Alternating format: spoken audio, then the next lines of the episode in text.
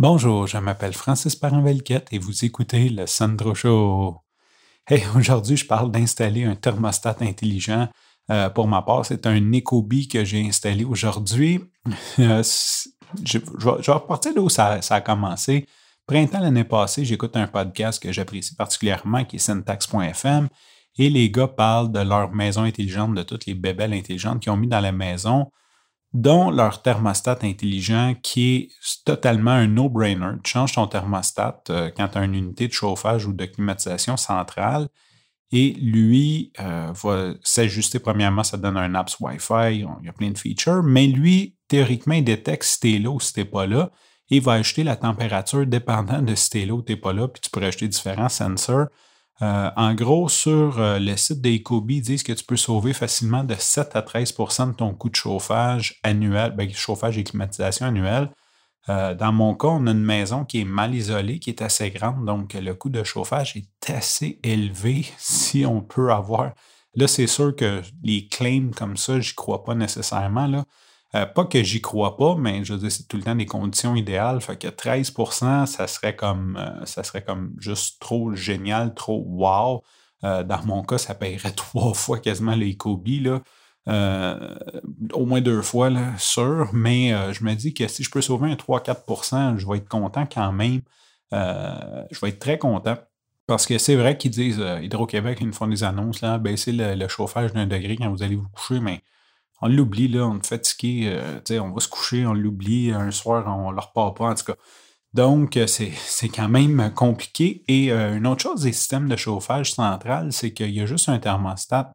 Fait que des fois, on a des pièces qui sont bouillantes et d'autres qui sont congelées, dépendant de, la température extérieure. Quand on a, quand on a des moins 40, ça va bien, là, ça chauffe tout le temps, fait qu'il fait chaud partout. Euh, mais quand il fait comme moins 5, ce qui arrive des fois, c'est que le thermostat ne part pas dans des. Le thermostat, tout ce qui est placé, lui, il ne voit pas qu'il fait froid dans d'autres pièces, euh, qui devrait partir, puis il ne part pas. Donc, euh, Ecobee et je pense que Nest aussi, ils ont des capteurs qu'on peut mettre ailleurs dans la maison. Fait que lui, il va faire une espèce de moyenne, puis il va détecter s'il y a des gens dans les pièces froides, et s'il y a des gens dans les pièces froides, il va automatiquement partir le chauffage. Fait qu'en plus d'économiser, théoriquement, on est supposé de gagner sur le confort euh, sans avoir à, gosser avec ça. Bref, j'en suis très enthousiaste. Euh, à un certain point, même, euh, il disait qu'en Ontario, il y avait eu des, subventions pour en installer tellement que c'est un no-brainer pour économiser de l'énergie. Fait que j'ai confiance que le produit va aider à sauver de l'énergie.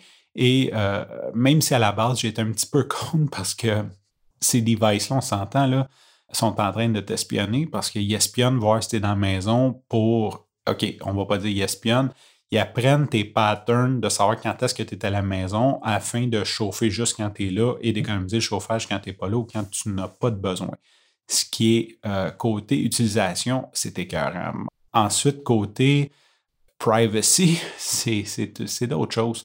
Euh, et là, on ne s'embarquera pas là-dedans, mais euh, bref, on, sait que les compagnies qui ont accès à ces données-là ne sont pas nécessairement les plus morales au monde. Et euh, bref, ça me gosse un peu, mais ça a l'air tellement comme éco-énergétique que j'ai décidé de l'essayer pareil.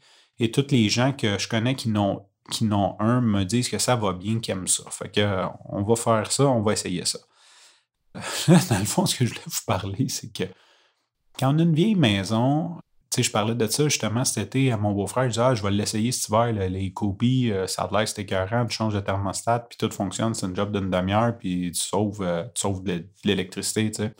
Puis là, il me regarde, puis il dit, écoute, il dit, habitué de travailler dans cette maison-là, c'est sûr, mais que tu viens pour installer ça, il y a de quoi qui ne marchera pas, là. Il dit, le fil va casser. Il dit, il y a quelque chose qui ne marchera pas. Là, j'ai dit, ah, arrête donc d'être négatif, je vais changer le thermostat. J'ai dit, le système de chauffage a été changé il n'y a pas longtemps, là, ça doit être compatible.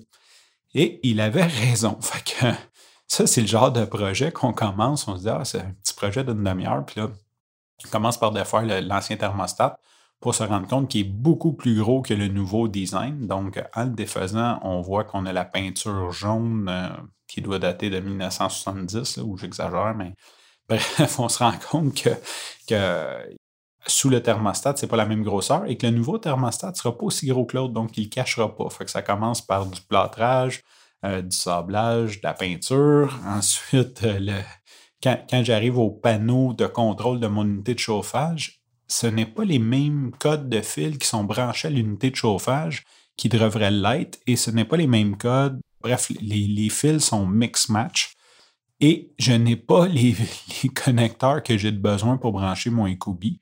Là, ça fait OK, fait que je vais chercher sur Internet pour essayer de trouver une solution. Et dans le fond, euh, les fils qui me manquaient, c'est les fils de courant parce qu'un un thermostat intelligent a besoin d'alimentation pour allumer son écran et se brancher sur le Wi-Fi, ce qui n'a pas sur les vieux systèmes. Euh, donc, dans le fond, la solution, il fallait que je passe un autre fil pour. Euh, mais là, je ne l'ai pas passé jusqu'à la fournaise. Dans le fond, je l'ai passé jusqu'à une prise électrique pour avoir du courant. Ça me prend du 24 volts AC. je vais aller chercher un adapteur de Mesh Edison. Fait que, fait que petit projet d'une demi-heure, si jamais vous considérez vous acheter un, un Ecobee ou un Nest, pensez que ça se pourrait que ça ne soit pas plug and play, à moins que vous ouvrez le thermostat comme ils vous disent d'affaires, puis que vous ayez vraiment toutes les fils. Ils ont un site pour checker la compatibilité. De mon côté, je savais que ce n'était pas compatible, mais je, me, je pensais que la job était simplement de passer un fil jusqu'à la fournaise. Finalement, ça ne s'est pas avéré être ça. Fait que c'est ça.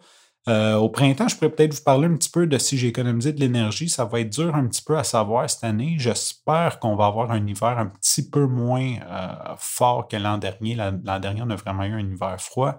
Et euh, en plus, maintenant que j'ai électrifié mes transports, il y a une partie de mon coût d'électricité qui va s'en aller au transport. Fait que ça va être dur de faire une comparaison juste, mais je vais quand même en avoir une bonne idée surtout si euh, j'arrive à moins cher que l'année passée, malgré que j'ai une auto électrique. Sur ce, je vous souhaite une bonne journée, je vous remercie pour votre écoute et je vous dis à demain.